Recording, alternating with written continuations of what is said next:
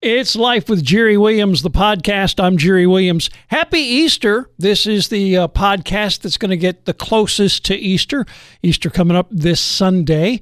So, on this episode of the podcast, I'm going to share some thoughts about Easter and also with all the bad news and the panic and the fear and the anxiety and the unknown surrounding this pandemic, the coronavirus, COVID 19.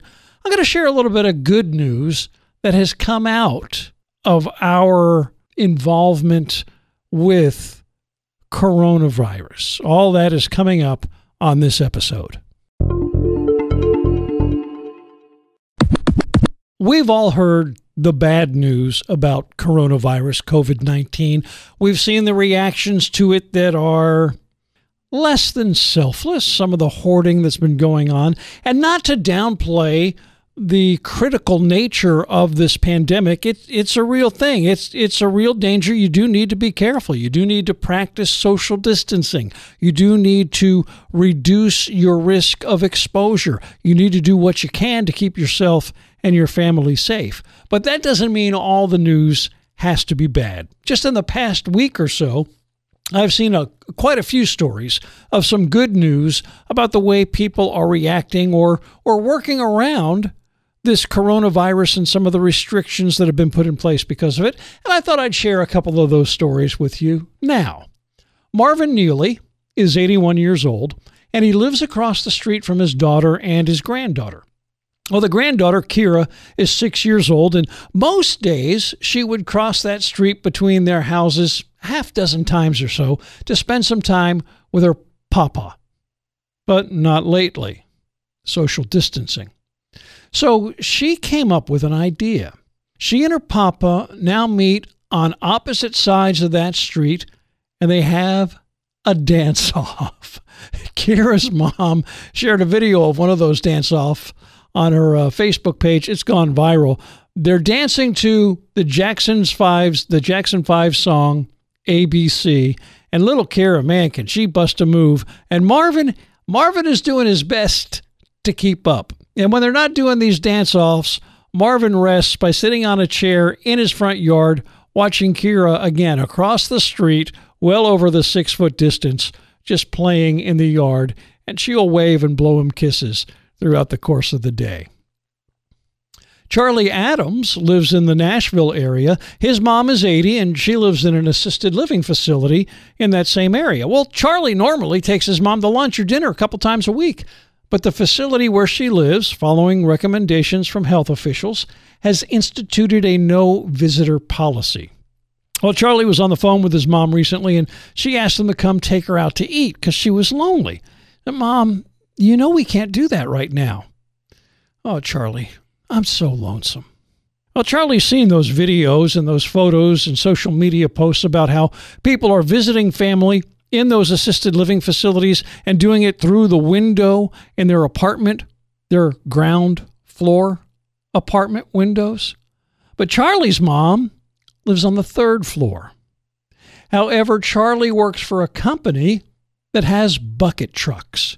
So he borrowed a bucket truck and a bucket truck driver and he paid his mom a visit. Charlie climbed into that bucket and raised it up to her third floor window where they could see each other face to face and carry on a little conversation.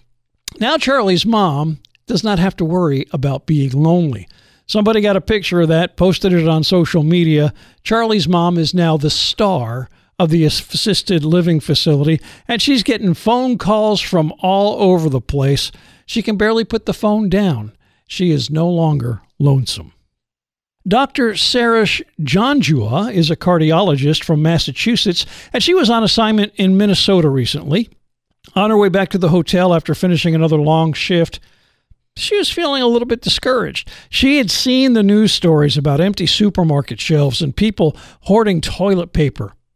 That we would act so selfishly when so many others have so little was really starting to get to her. Well, she was lost in thought, and didn't realize she'd sped up to 85 miles an hour in a 70 mile an hour zone. But a Minnesota state trooper realized it and he pulled her over. He took her driver's license back to his cruiser, and a few moments later, he was back at her window I'm only going to give you a warning this time, Doc, he said. And then he went to hand her what the doctor thought was her driver's license. Well, she looked up to see that he was actually giving her five N95 masks. Turns out those masks were from his own personal supply that the state of Minnesota gives their state troopers for their own protection. Well, Dr. Janjua broke down and wept at that act of kindness and selflessness. And she later wrote that that trooper's action reminded her that it's not toilet paper and N95 masks that are going to save us, it's each other. Jesus has risen. Three words that changed history. Three words that set the Christian faith apart from every other system of religion and belief. Three words that signal the defeat of death, sin, and fear. Three words which have secured for us a place in eternal glory. Three words that are the source of all our joy. Jesus has risen. And yet, hidden in those three words is the implication of what was necessary to secure that joy, that victory, that glory. For before one can rise, they must be laid low. All of what we celebrate, embrace, and live for because of those three words was purchased at a terrible price. Jesus knew the price he would have to pay long before that day when it came due. The cross was always part of the plan. From before creation, God knew what he was setting into motion. He knew that mankind would falter, come up short, sin, and require saving, a Savior. And so the plan has always been that Jesus would come to save us, to pay the debt that we owed him. That debt required the shedding of blood, but not just any blood, only the blood of a spotless lamb. A perfect sacrifice would be enough. The blood of Jesus was, is, our only hope.